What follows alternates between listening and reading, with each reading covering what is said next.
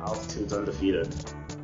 Crap Rainbow, Punch It Down, whatever it was. And Not a huge fan of makeup. I don't know where I was going. I looked like I was running and starting to talk to someone. I don't know what I was doing. I tell you what, Matt, we don't get much by you, that's for sure. Holding the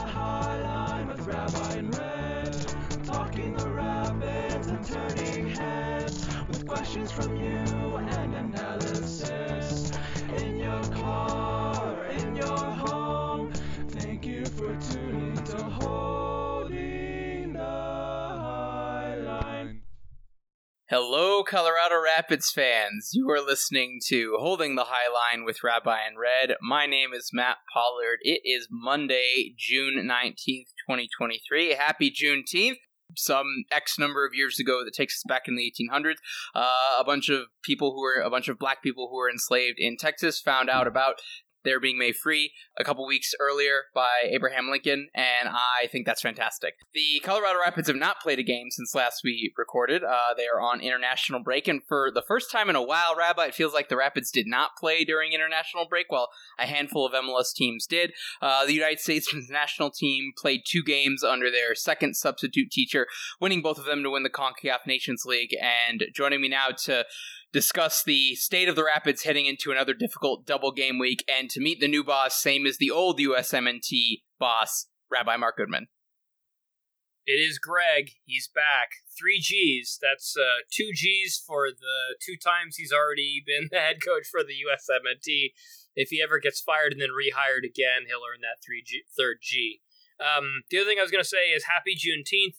Um, point of order, Matt. Although not a correction, just really kind of a an enunciation, which is uh, that of course Juneteenth celebrates the day in which federal troops reached Galveston, Texas, to inform the last uh, enslaved black Americans that they were indeed free. It happened on June 19th, 1865, if I'm correct. So, a holiday of freedom to start off the month of Tammuz in the Hebrew calendar. Um, by the way, every time there's a new Hebrew calendar month, it's also a new Chinese calendar month and a new um, Muslim calendar month because we are all on lunar calendar. I was about to guess that, Rabbi, but thank you for that little stat fact. Uh, let's let's teach people about lots of things that don't involve Colorado Rapids soccer because why would we want to talk about that on a Colorado Rapids podcast? Yes, I apologize, listeners, for the brain fog. I might be a little off uh, this week on the podcast. I'm coming out of one of the worst migraines, Rabbi, that I've had,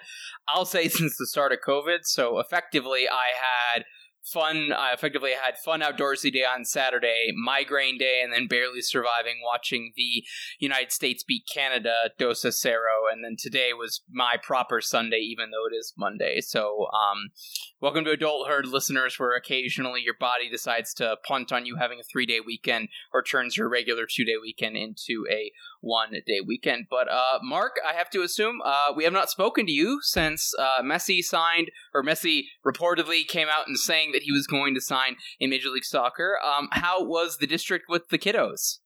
Uh, the district was great. Uh, I have museum reviews, I have food reviews, I have all kinds of things. Sakura Ramen is a really good ramen joint. Um, it's in a basement in um, Adams Morgan, which is a really cool neighborhood. My kids went and saw the pandas at the National Zoo, which I think is a bucket list item for me. I went to college in DC and never once went to the National Zoo because why, when you're 20 years old, would you go to a zoo? But with your kids, it's pretty cool. Um, we went to the African American Museum, which did not exist when I was in college. We also went to um, the National Archives so my kids could see the Declaration of Independence and the Constitution of the United States. There was also a really excellent um, display there about American um, sports and archive items from American sports. They had the She Believes Cup kit that Megan Rapinoe gave to Sasha and Malia Obama in that space. So that was kind of cool. Um, and then the African American Museum is unbelievable. It is six floors. We only did, in two hours, we only did the first floor and the sixth floor. Um, and it was, and a little bit of the third floor. It was unbelievable. It was, a, it's a really um, inspiring museum. It's a really thoughtful museum. It's also, as a, as a very white American, um, to walk into a space that's almost hallowed ground for Black Americans right before Juneteenth was really special. Um, my daughter, uh, youngest child, uh, excuse me, turned to me uh, and kind of noted as we walked into the museum that like they were we were the only white people in a crowd of like 80 uh, African American uh, slash black individuals. And that was really interesting. And I just kind of looked at them and said, You feel like some other people feel all their lives here in America, where they're a minority and and and we're a majority. And so that was just a really it's very interesting to take in a museum on multiple levels. One on a history buff level, Two, they have a, an Afrofuturism display where they have like a Black Panther costume and the mothership from Parliament Funkadelic and all that kind of stuff. And then also to just be, you know, in a space that is, you know, a place of Black pride it was just a it was a wonderful experience all around. I cannot cannot cannot and that is actually the main reason I went to DC for this trip, but uh it was it was worth it and and then some. So great trip. Matt, uh, anything interesting happening in Colorado other than um, hail and rain and uh, beautiful mountain mountain tops and uh, the end of ski season at Arapahoe Basin? Uh, well, ski season's over. Uh, June June third, June fourth, whatever that Sunday was, was A Basin's lat day, and they actually they got beat out. Mark, there's a a small section of I think it's Mammoth or no, a small section of Big Bear that stayed open an extra week longer. So we weren't even the we weren't even the we were the last mountain to stay open in Colorado. Couldn't claim to be the last skier based in um uh, for the proper ski season in uh, in North America. Unfortunately, trailheads are a little bit muddy, Mark. But you know, it was an it was a nice weekend to kind of unplug from some major soccer responsibilities. Obviously, focusing on the national team always puts me from a last word standpoint in kind of a different headspace, which is good and re-energizing. So got out and had a nice hike, obviously, and then did some appropriate self care that I needed to, given what my Sunday unfortunately did not turn into. Mark, hopefully the Colorado Rapids have done a whole bunch of other self care because there is a new menace coming into the Eastern Conference. So, Mark, we'll touch on a few things uh, since you were not on the pod last week. Is there anything that you want to say about the Orlando game at all, or are we? Is that far in our past now? It was really far in our past, but also it was exactly what we've expected, which is it's a it's a the Rapids look like an underpowered team um, who lack creativity in the midfield, who lack finishing in the final third, and who um, lack the ability to defend um, because they can't produce uh, effective offense. So they're just kind of backs to the wall all the time. So you know, it was it was uh, it was a lot of that. And um, did we have a red card in that game? Am I am I remember? There were two red cards, Oh, Rabbi. right. There were two red cards. Ryan Galvan in the 39th minute for the little, uh, you know, uh, kick to the forearm and the body of the Orlando player, and then Lalas Abubakar got a second yellow card for trying to give an Orlando player a piggyback ride at midfield before the second goal. Yeah, I might have forgotten the second one uh, for for traumatic for blocking it out reasons. Yeah, that's right. Um, yeah, it was it was uh, that was bad. Um, yeah, and I think uh, the other thing is I think a lot of people would say we're not getting any calls from the referees, but we're not doing ourselves any favors either. Like we're we're putting ourselves in positions where you know, yeah, the ref could have given a simple foul without a second yellow on Galvan, but um, you know, like if you put if you commit a foul after you already have a yellow, you're putting yourself in, in danger. And we're not getting any favors the rest of the season. We're chum. The referees know we're chum, and they don't they don't necessarily they're not necessarily going to make the game easier for us because we're bad. They're just going to look at guys. I think Lalas Abubakar is probably the best example, which is he kind of has a reputation both as a big physical guy, but also as a guy who occasionally makes brain fart tackles. Um, where the referees are just going to see almost anything he does and assume that it's a foul first and a tackle second. So he's got to be really careful. Um, it wouldn't be the case if we were in first place, I don't think. And I know that that's maybe unfair to referees who are supposed to be blind to, you know, game states or, you know, win loss records. But the reality is, like, there's no reason for anyone to give the Colorado Rapids a break for the rest of the season, and they're not gonna. Mark, you and I both wrote, I think, pretty lengthy and pretty comprehensive uh, reactions to Lionel Messi when it came out. I guess Yours was very good, Matt. I really liked it. Well done. Oh, thank you. Uh, yes, uh, I, I can't take full credit. Uh, the term trickle down messi- messinomics was a Warner's o- original term, and then I just co opted what does that mean, and then Oh yeah, that was that was. what are the valid questions to ask him on there. But, Mark, anything that you want to say on that for the pod for listeners who did not check it out, which you can find while listening to us at holdingthehighline.substack.com. Um, any other thoughts on Messi, Mark? I guess other than the fact that he hasn't signed yet, and the longer he goes without signing, the more I'm kind of wondering is he just playing MLS and Don Garber to try and get two billion instead of one from Saudi Arabia? Well, for me, I think there's a couple interesting wrinkles. One is the newest one from today, which is that Sergio Busquets is going to sign also. And then that opens up this whole other dimension with Inter Miami that goes back to their Blaise Matuidi, uh, Pizarro days where they got into trouble for um, uh, for uh, having four DPs secretly when they were only supposed to have three. Um, and they eventually had to trade one guy up to Philadelphia and release another guy, and it was a whole mess. Um, they now need to make space in order to get Busquets. Um, otherwise, it's going to be one of these LAFC has Gareth Bale on a TAM contract situations, which I still don't believe that LAFC haven't gotten in trouble for that because I don't believe for a second that Gareth Bale was on a TAM contract. But that's another matter. Anyways, point being, I am almost as excited about Busquets in MLS as I am about uh, Messi. I just think that'll be really exciting. The one question that one has to ask if you have Messi and Busquets on the field at the same time is: Is this going to be a defense optional team? Is this just? I, I mean, uh, basically, is this like the Showtime Lakers, where it's like they've got to win 125 to 115 every night, or they're never gonna, you know, like they're not. If you're if you're gonna have Busquets out there, um, I'm I'm not gonna say he's not able to defend anymore because I haven't watched him for the last couple of years, but I'm assuming that you've got to defensively offer cover behind him. And Messi also, um, I saw some metrics about him earlier uh, when he was signed about the the defensive work rate that he's not doing, basically, which is he's really not being asked to defend anymore. Um, so you've got Busquets and Messi on the field at the same time. You've basically got two 35 year old players who don't defend at all.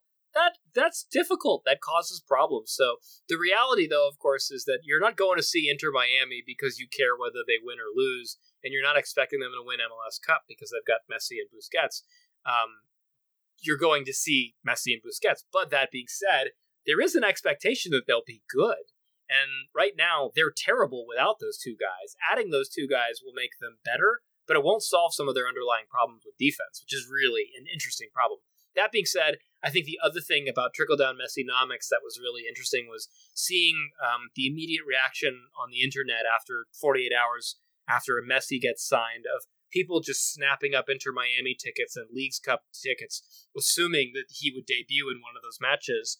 Um, and, and my personal favorite though was that uh, you know I we were in the in the thick of the U.S. Open Cup, and it was the day after the um, Riverhounds got knocked out, and Birmingham was playing against Messi's Inter Miami, and the and the concept that next year at this time Messi might be sitting on the bench here in Pittsburgh for a clash with the the Pittsburgh Riverhounds it tickles me pink. You know, considering how how close you have to sit in interviews um, here in Pittsburgh, than that I was like four feet away from Wilfried Nancy the other day.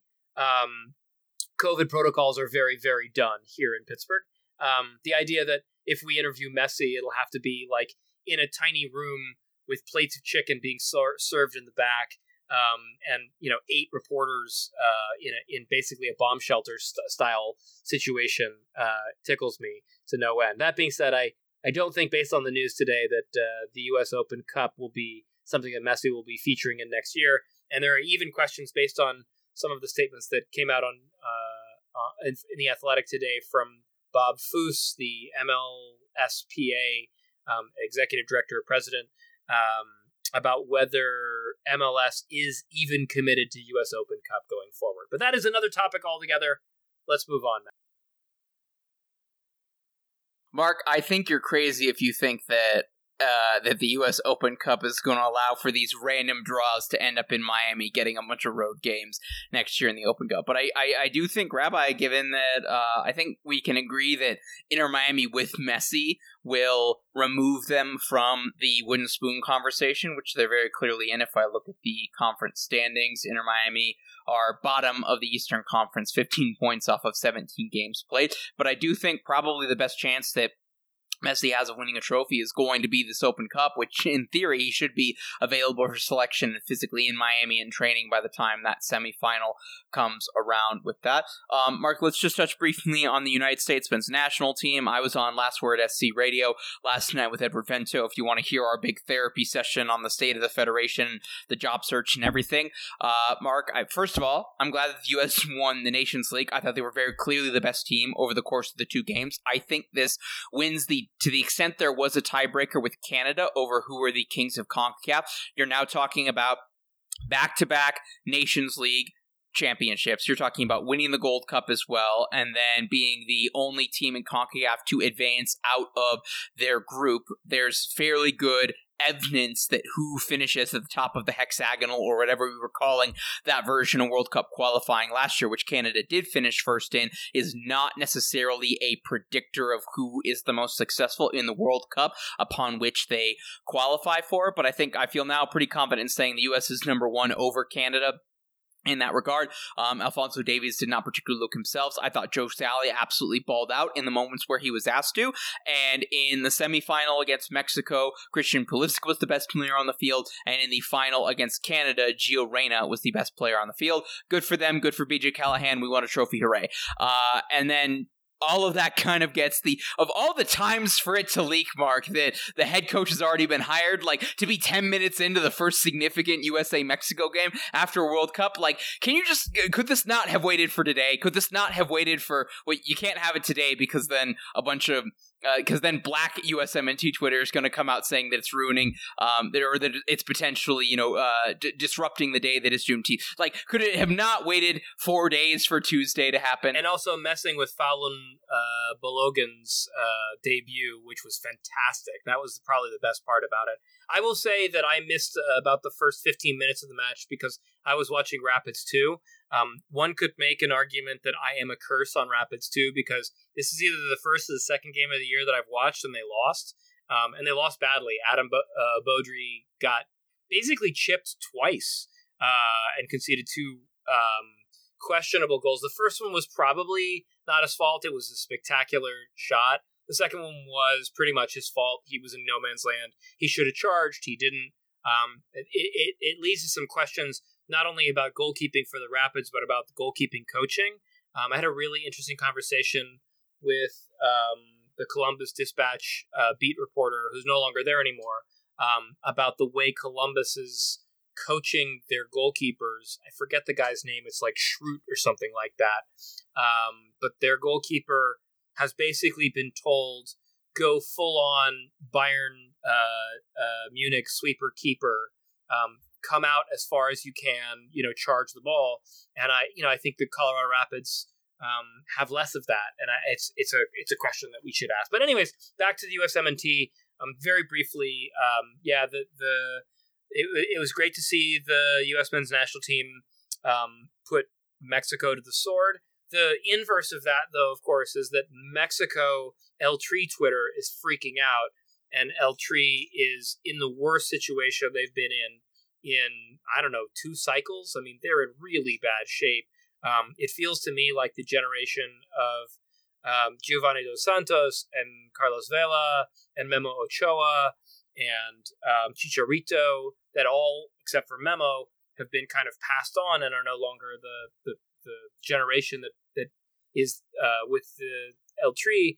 The new guys are just not the right guys, and the new coach is not the right coach, and they're really struggling. Diego Cocca is already gone as well, Mark. So he got he got two games when the presumption was even coming out of that USA game that he had win the Gold Cup or he's bust as well. Like the that speaks to as dysfunctional as we think listeners that the US Soccer Federation isn't everything. It is not the absolute disaster of a power vacuum and lack of structure and long term thinking that is El Tri right now.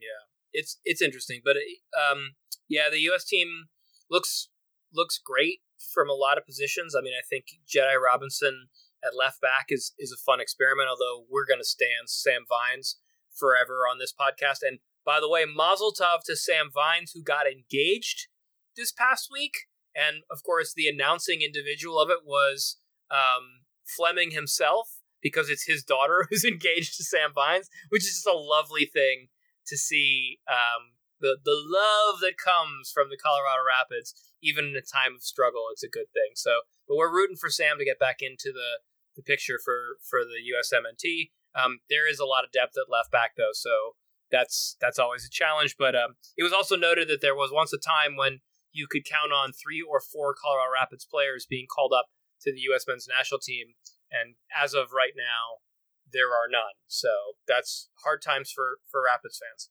Yeah, it's it's kind of the one bad thing you had, Mark, about Anthony Hudson taking that job in the Qatari Star League with the team that I can't remember the name of and won't attempt to pronounce was and the thought never that need to remember him again. Hopefully, yes, hopefully he, he can go there and he can stay there and uh, and be there and win many Qatari championships. yes, uh, yeah, do not care. Completely ambivalent to that. I, I wish no ill will towards the individual, but you would have thought, you know, maybe if Sam Vines is coming out of rehab and he's like, hey, can I work my way into with preseason? He'd get a shout for that. Maybe if Cole Bassett had had a healthy start to the season and not had that setback with the second hamstring injury in Charlotte that had him out for the better part of two months as well, and he had scored some goals, you would have seen really a possibility there. Mark, I think we can agree for Cole to be really in serious contention for this midfield, which uh, Musah in a further back defensive role looked absolutely fantastic.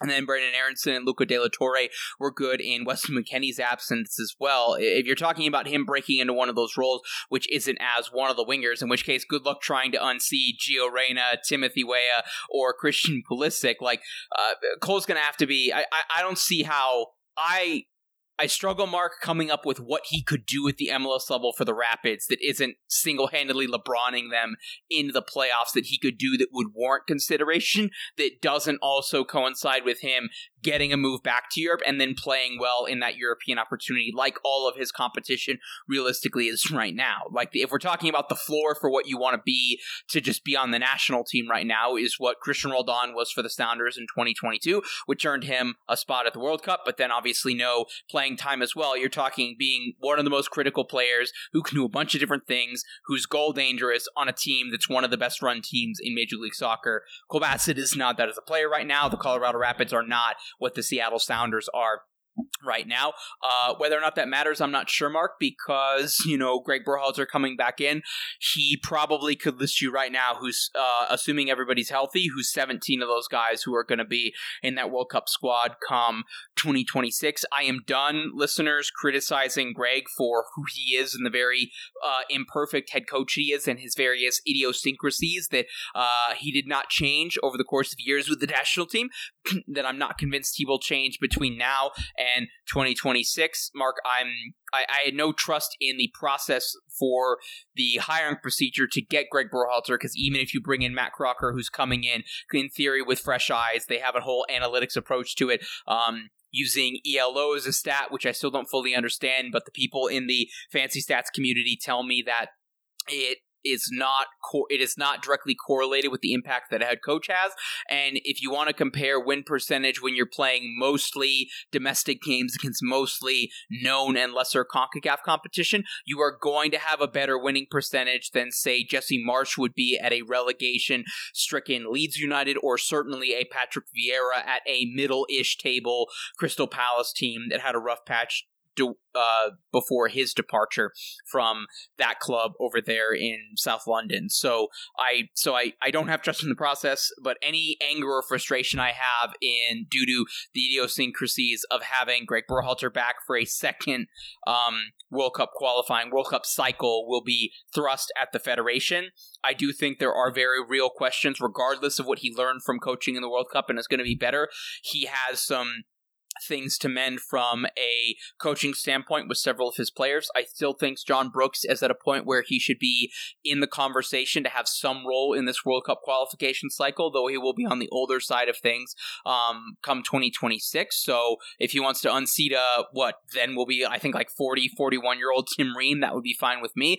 And, but the, the big obvious reason, Mark, regardless of the merits of it or whether or not Greg Berhalter deserved it for not bringing him back, was then you don't have the cloud and the spectacle and the circus that will be Gio Reyna's involvement in the team and potentially the Reyna family being around as parents of and a family of a potential starter for the senior men's national team being around and creating all that drama or the perception and the gossip around that drama even if in secretly like they have a very smooth succession plan are actually on good terms and everything that was the excuse to not bring Greg back. If the rumors that were had about potentially him looking at European opportunities or getting the head coaching opportunity at Club America like it's not like you were doing a guy a favor who wasn't going to get a job opportunity. Mark if, if Robin Fraser is fired right now I would immediately and Greg Berhalter was not interviewed in the process, I would straight up ask Borg Smith, like, did you not reach out to Greg or to any of his representation about coming back to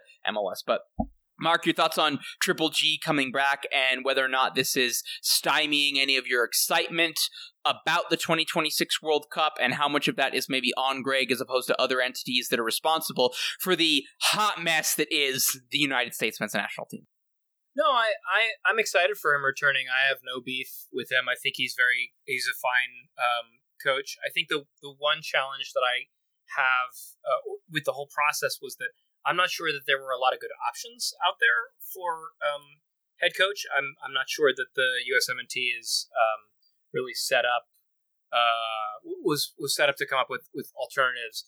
You know, I, I was telling Iggy this the other day, uh, my eldest child, that um, you know the top echelon of coaches in the world generally don't go for national team. You know, they're they're really looking for those like really expensive, high paying jobs with Barcelona and uh, Madrid and Bayern Munich and so on. So the Thomas Tuchels of the world, the Jose Mourinho's, although I wouldn't want Jose Mourinho to coach the U.S. men's national team, the Tata uh, Martino's, um, the Pep Guardiolas, like they're not coming to the USMNT. So you're already kind of looking at a different category of guy. You're looking at guys like Bob Bradley, who've already been with the team. Um, you're looking at top end uh, MLS coaches. I liked the Patrick Vieira call. I thought that was interesting. I didn't really see it. Um, I actually don't think I like Patrick Vieira as a as a guy.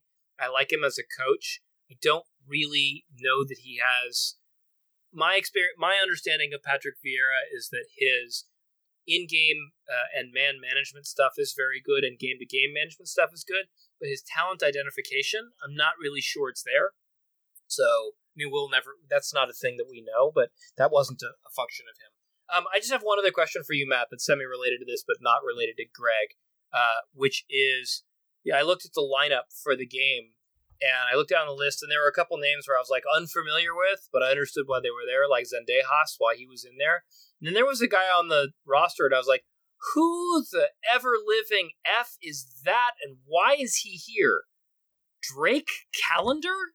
What is third string goalkeeper Drake Callender doing here? I mean, in theory, I get the idea that you want to give a guy a cap so that maybe, you know, he he's excited about the possibility of someday growing into the USMNT. But like, honestly, Matt, I had never heard of Drake Callender until this game, and then I had to look up and be like, oh, he's the sometime starting goalkeeper for Inter Miami, who I'd never heard of um, because I don't watch Inter Miami games. Did am I off my rocker? Am I an idiot? Like, did you know who Drake Callender was? Am I a bad USMNT fan for not predicting that this guy was going to be in the in the lineup? Nope, I had no idea either. But fine. It's fine. It's fine. No big deal.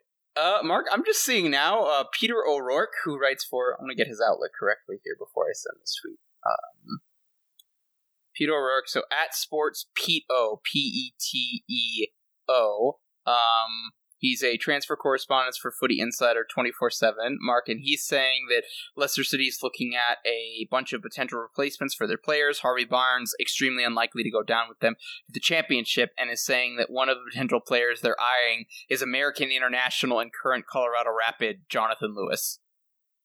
That makes sense. I mean, I think. I mean, You, you know, you, you think Lewis could play in the championship right now, Mark? Yeah, he's fine. I mean, I think that I think the championship is almost considered a one to one with MLS or slightly below. But like, you know, the, the the promise of Johnny Lewis is the promise of Johnny Lewis forever. It's the same promise that we you know picked up when we got him from. Did we get him from Philly or from New York City FC? I forget. NYCFC. Yeah, which is his pace is unbelievable. His one-on-one take-on skills are fantastic. Um, his finishing product is not so great, and his ability to do anything other than shoot the ball um, as a choice is questionable. He he he's a shoot first, ask questions later guy. But the idea that the right coach can get this young man to suddenly pass the ball a little bit more, cross the ball a little bit more, um, have a little bit better vision, um, and use his his raw physical talent for good.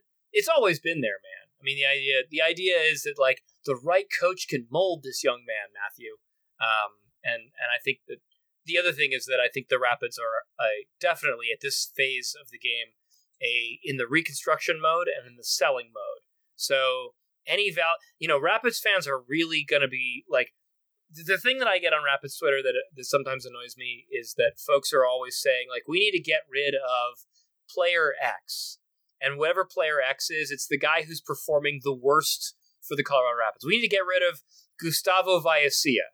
It's like Gustavo Vallecilla's value is zero right now. He's been a terrible center back. He has no value.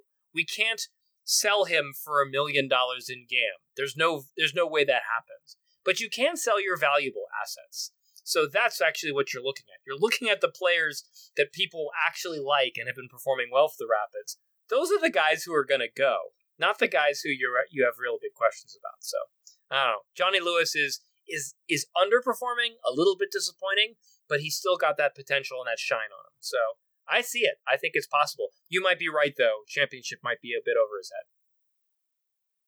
Listeners, this coming Wednesday, June 21st, the Colorado Rapids will be taking on the Vancouver Whitecaps. And then this coming Saturday, June 24th, the Colorado Rapids will be hosting LA Galaxy, um, the only other team in the MLS Western Conference on 13 points. And in theory, the only team this week that they could jump in the standings in the Western Conference. Um, Mark, uh, the Rapids still, since last recording, are sitting in 14th, bottom of the pile in the Western Conference, 13 points off of 18 games played.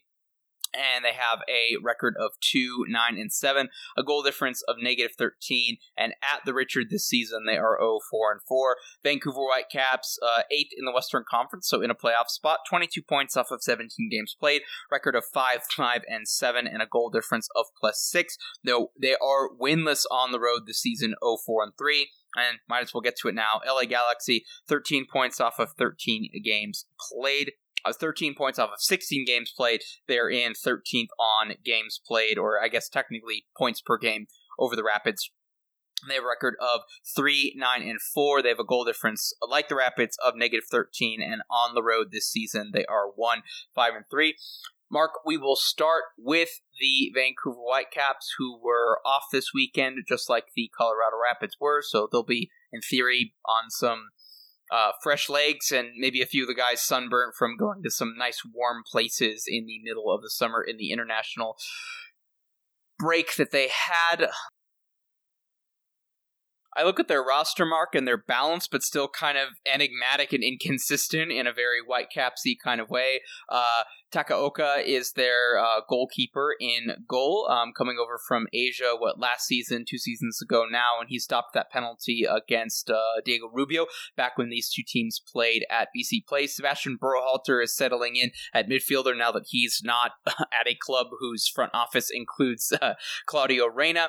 Uh, Sergio Cordova is their big uh, DP signing out of FC Augsburg, if I'm not mistaken. Mark, I'd be curious to know if you anything know anything about him and if he scored against Mainz recently. Uh, Brian White obviously is their starter up top, and then their two main players in terms of uh, stirring the drink would be Ryan Gauld, the Scottish international who's been captain for them. And then also Julian Gressel, who will remember for the most part being a wingback or an outside back and a winger, who's kind of moved into the the wide most of a three or a four man midfield, depending on the various tinkerings that are going on that week by one uh, Vanni Sartini. Mark, what do we see in the Vancouver Whitecaps? Obviously, it's only been, what, about a month, month and change since the Rapids uh, played them. Actually, if I'm not mistaken, Rabbi, this is the last, prior to the draw at home against the San Jose Earthquakes, this was the last positive result for the Rapids with that draw they had on the road in league play, nil-nil. Um, but, uh, Mark, what do we see in Vancouver, and, you know, how difficult could this game on Wednesday be? It'll be difficult. They're all difficult from here. There's no easy sledding. Um, you know, you said it really well. Uh, Ryan Gauld is uh, trouble on the left side uh, as an attacking wing.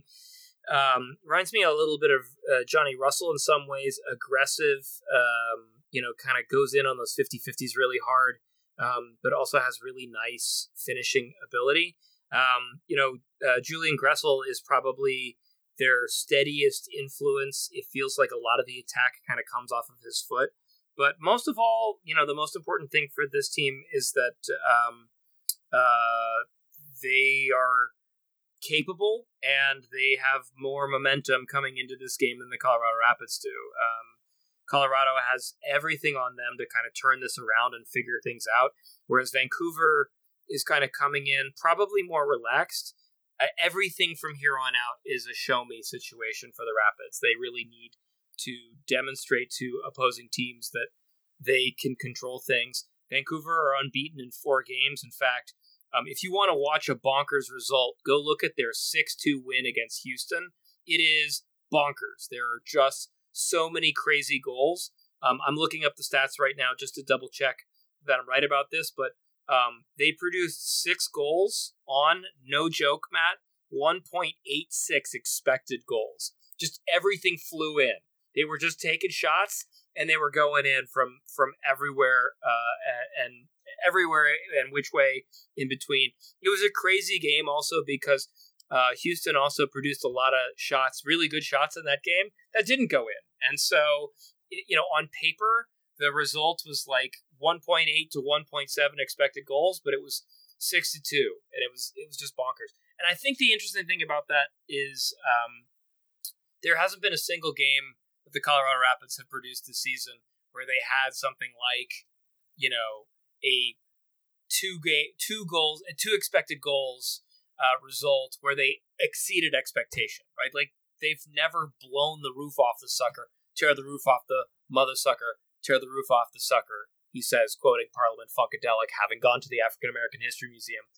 And that is just really ridiculous. It is just, they're just capable of going nuts. And Gauld is capable of it, and White is capable of it, and Gressel is capable of it, um, and they're they have it. And I just don't think the Rapids have that deep down in them. And so that's I think the thing to worry about. Um, they're also because of what I just mentioned, they're rounding into form in a way that Colorado is has not. Uh, they're they're they've got momentum. They have talent. They have scoring. Um, Colorado has none of those things. The only thing Colorado has going for it is desperation uh, and the momentum of being at home. And I think those two can't be discounted. So I'm I think this will probably end up a draw. I actually think that a one-one uh, or two-two draw is possible for Colorado. Two-two seems like a stretch though because this is not a team that seems to produce a lot of goals. Matt, what are your thoughts on this this matchup? What are your thoughts on Vancouver? Yeah, it's uh, this is a weird one to predict, Mark, because you're talking about you know a 10 day break coming out for a team that had just had so much fixture congestion with all the Open Cup games and the midweek MLS games, and then they have a full week to prepare for Orlando, and you figure, okay, finally, you know, uh, have a full proper week of training and everything. Everybody gets their heads right, uh, everybody gets their body right. They go out, they get two red cards, they lose two 0 and then how do you then come off of that, having everybody go home, given you know they had um you know they had a number of days off days off as well. Vancouver similarly had fixture congestion between MLS League play. They were in Champions League earlier in the season, and then obviously just wrapped up the Amway Canadian Championship, whatever the Canadian Cup competition is now that I can't remember what it is anymore. But their last Probably still Amway. But their their last game mark just like the uh, just like the Colorado Rapids took place on Saturday, June 10th. The Rapids were at Orlando and they hosted FC Cincinnati, top of the table, top of the Supporter Shield standing, and they held their own in terms of if I just look at the overall metrics and passing and XG and everything. You know, uh, Cincinnati were slightly the protagonists in that game, but to your point, Rabbi, I think this game is a draw. We've seen Vanni Sartini be, I think, fairly atypical for a vibes head coach where it's the we really try and go for it and try and play our way when we are at home. And for road games we're a little bit more conservative and we're happy to put numbers behind the ball make it difficult on the opponent and get out there with a nil-nil draw or a 1-1 draw or something like that. And i think that's what we'll see in this one. But to my point earlier rabbi where this is just hard to gauge of where both of these two teams going to be at in terms of a fitness standpoint in terms of a focus standpoint given the time that they ha- had off. Are they going to be refocused? What does that look like? It's midweek game. The you know mls after dark particularly on school nights albeit with school being out now for the summer you know are can always be chaotic and unpredictable. And so that is the maybe the one hesitation i have on this particular game. It should be pointed out, Rabbi, this should be the healthiest the Rapids have basically been since preseason.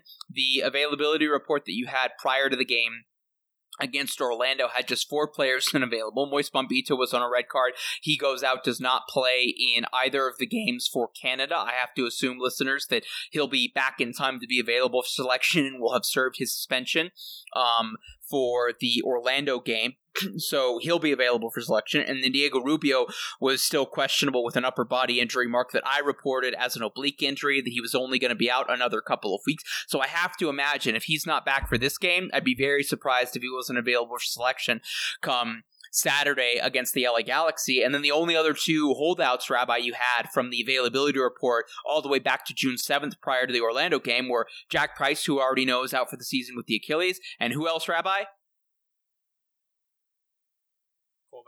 No, Max, who is uh, officially listed as removed from team activities, who, as Oh, far right. as who, based on his social media, is still in Brazil dealing with that whole kerfuffle and everything. So you're talking about Mark A, the first game ever of the season where the only players we have unavailable are the guy who's out for the season with the Achilles injury and the guy who Mark you and I said we believe could very well have played his last professional soccer game ever as he goes under investigation about potential jail time for max fixing and a uh, betting on sports scam that included stuff for his own team and for his own actions around the club as well. So, um, uh, Barrios back healthy, Galvan, Priso, Abrod, all back from their respective injuries. Yapi obviously back from international duty, Bombito back from international duty, and the only thing we're waiting on is uh, Diego Rubio's abs, and hopefully he'll be bringing a proper dark beer six pack for the Vancouver Whitecaps on Wednesday. So all of that are the only real uncertainties I have, Mark. But to your point of the way Vancouver plays, the fact that they're a better team and everything,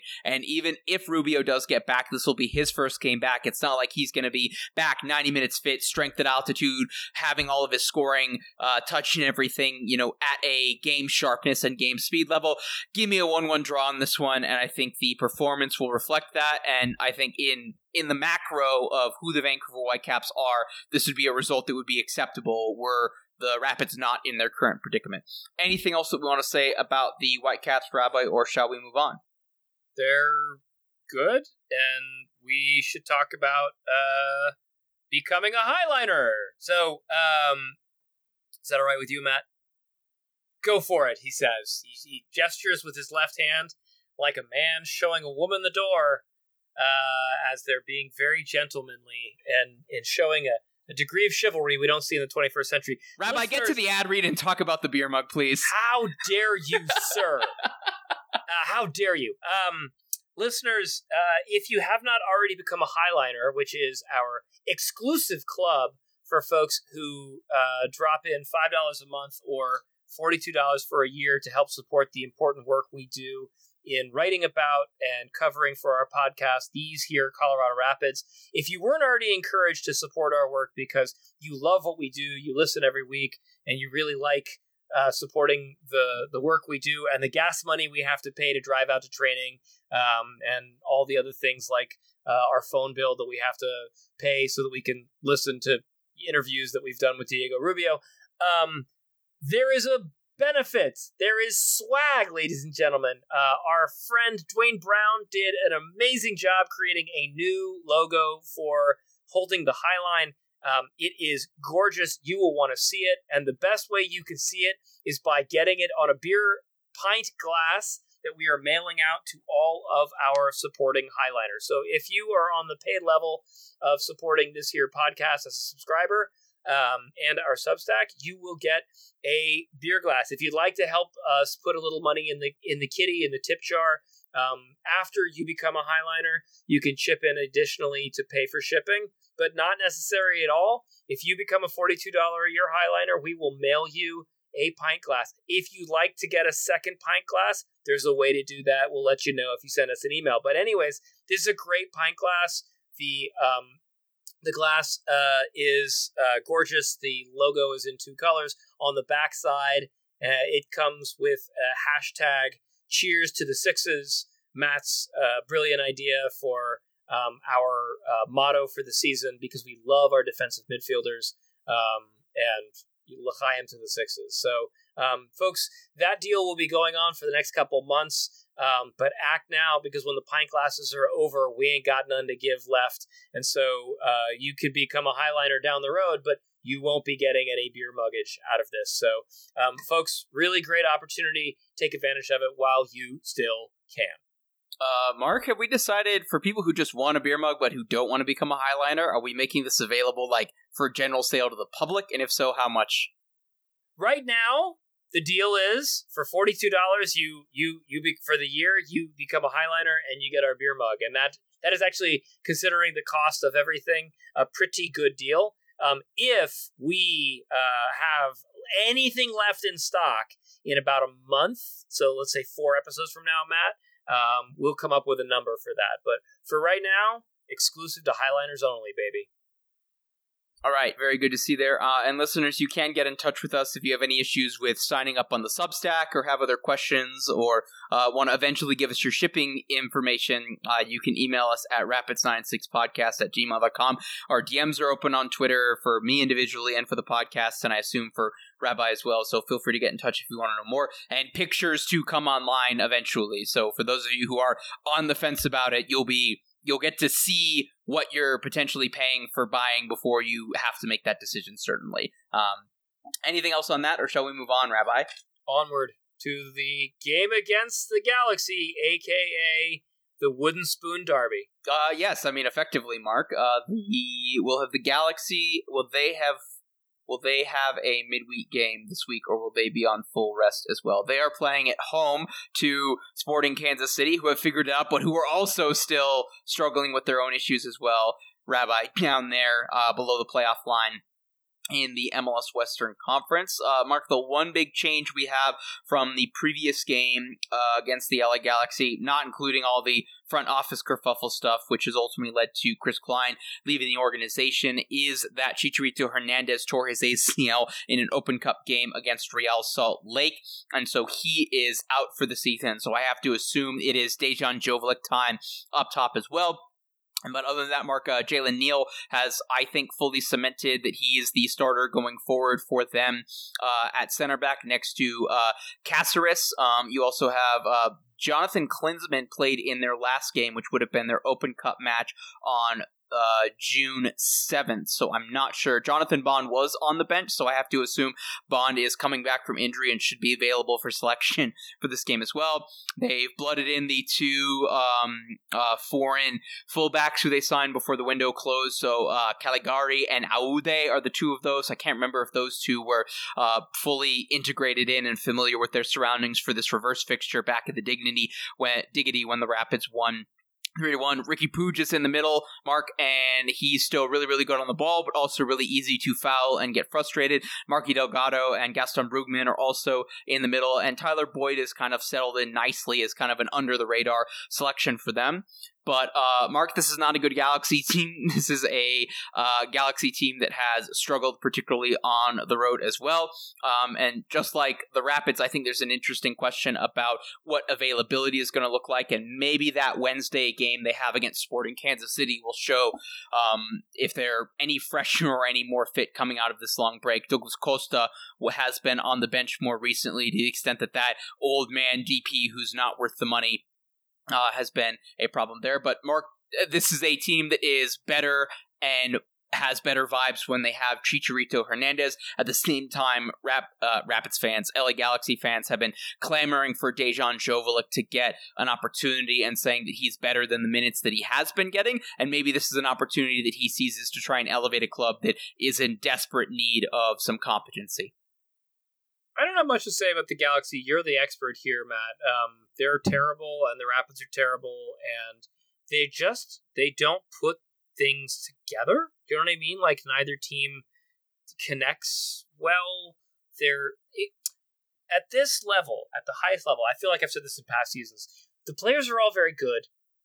They're all very talented. Um, the effort is there from week to week. It's not like these guys are just blowing things off completely.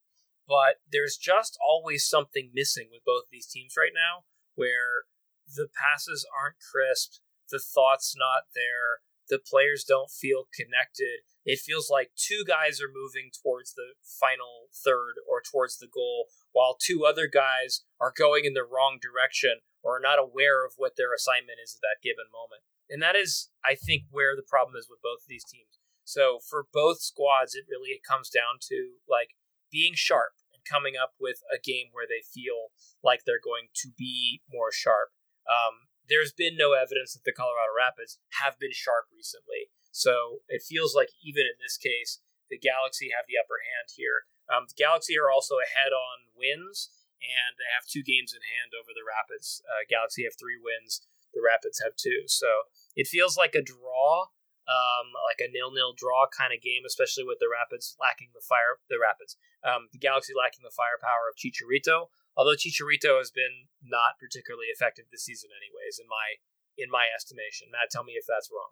Uh, no, I think that's a fair criticism of him, Rabbi. Um, I, I should, I owe a, mea culpa, Mark. The LA Galaxy did play the day after the Rapids game, so their most recent game was not that Open Cup match where Chicharito went down. They played at St. Louis on that Sunday and got a 1 1 draw, and it was, who was the goal scorer? Uh, Daniel Aguirre was the uh, scorer for Who the LA never heard of. Galaxy.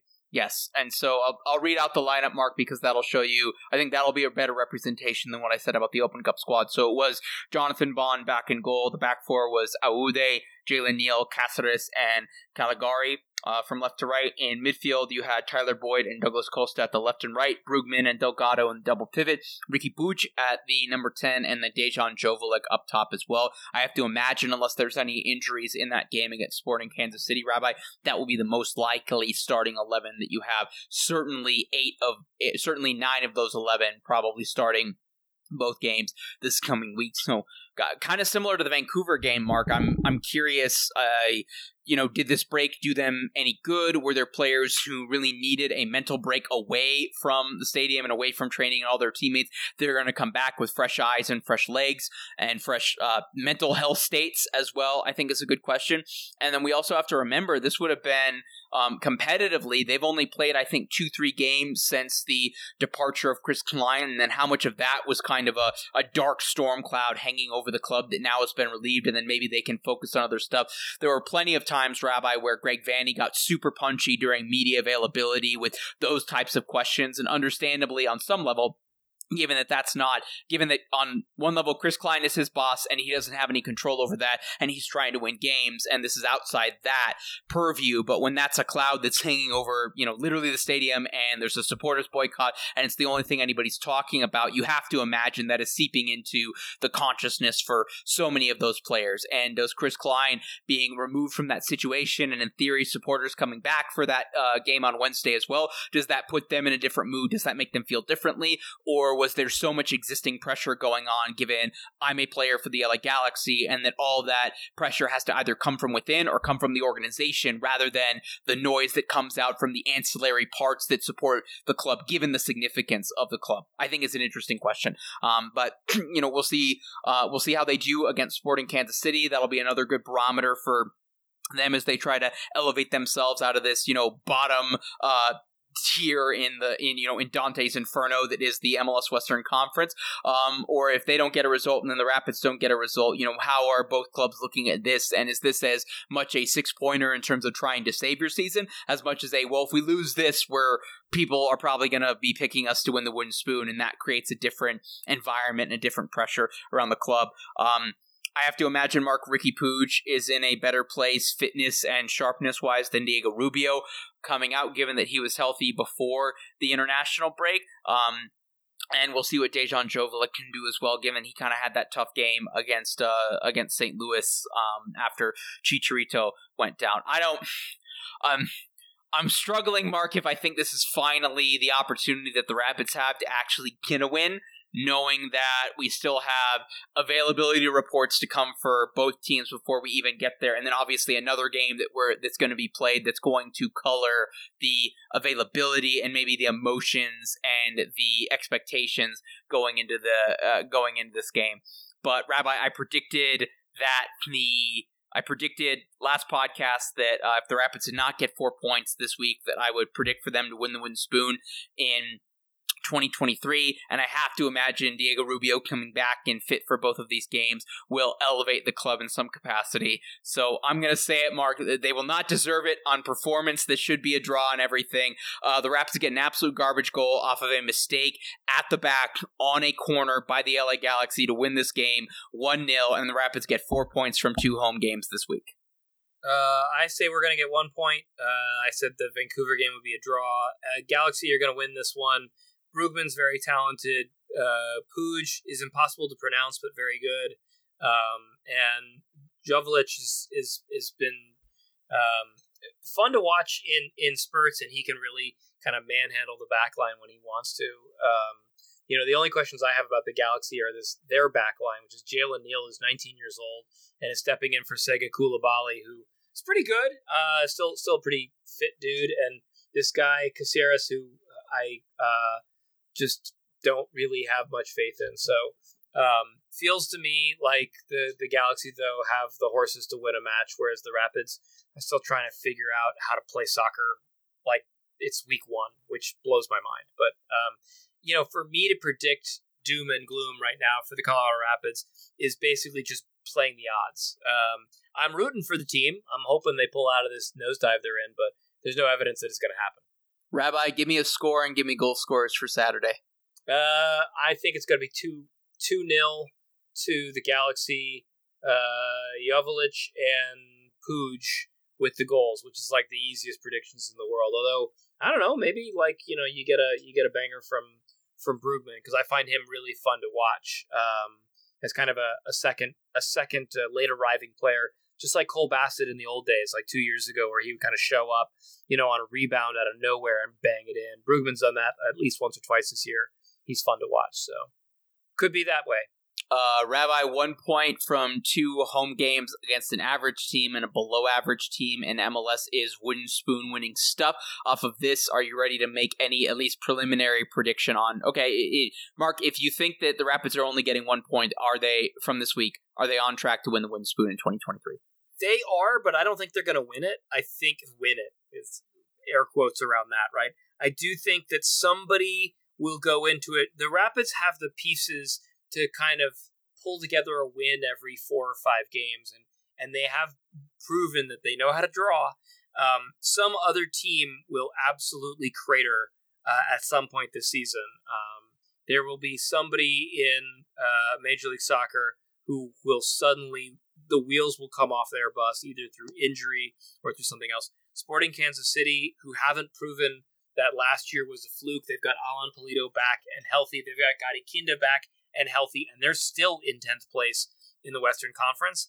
Um, looks like a possibility. And then on the other side of things, Toronto have proven that they are absolutely a total and utter complete disaster. They've got Bernardeschi and Insigne um, hating on each other openly enough that the Athletic is writing about it. So those two teams feel like uh, Toronto feels like a team that could plummet to the bottom, and it only they're only six points uh, clear of where the Rapids are. And lastly, Chicago's been completely aimless all season, um, sputtering around and getting a, a point here and there. So um, those are, I think, all teams that you know. And the other thing about Chicago is they're very familiar with the wooden spoon.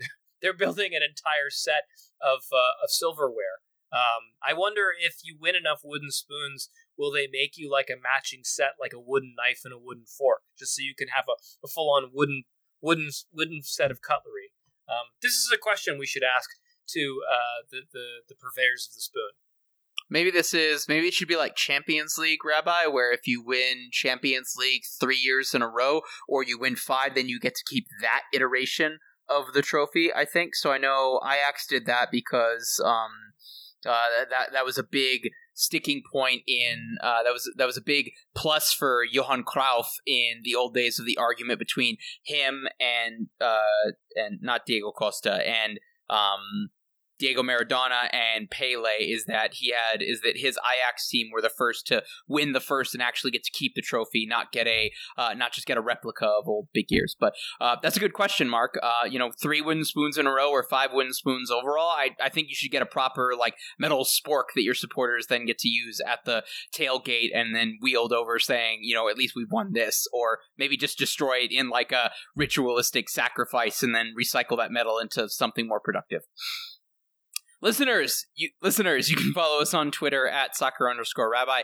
at LWS Matt Pollard, and at Rapids 96 Podcast. Check out all of our collective soccering thoughts on all of the things at Pittsburgh Soccer Now, last word on lastwordonsports.com backslash soccer holdingthehighline.substack.com and burgundywave.com. Send us your questions via email like Matt Cle- Matthew Cleveland did for the pod last week that Brendan and I had so much fun with, or you can tweet at us using the hashtag AskHTHL rate, review, share, subscribe, unsubscribe wherever you get your podcasts. We're on pretty much every single podcatcher that you could want us to be on. It's been a while since we've gotten requests to be on a podcatcher that we weren't on, so get in touch if we're on your second favorite app and would like us to be on your preferred podcast app. With that, listeners, we'll see you next week. Oh, by the way, Chicago Fire back to back spoons in 2015 and 2016. So they could make a third, but it wouldn't be consecutive. Peace.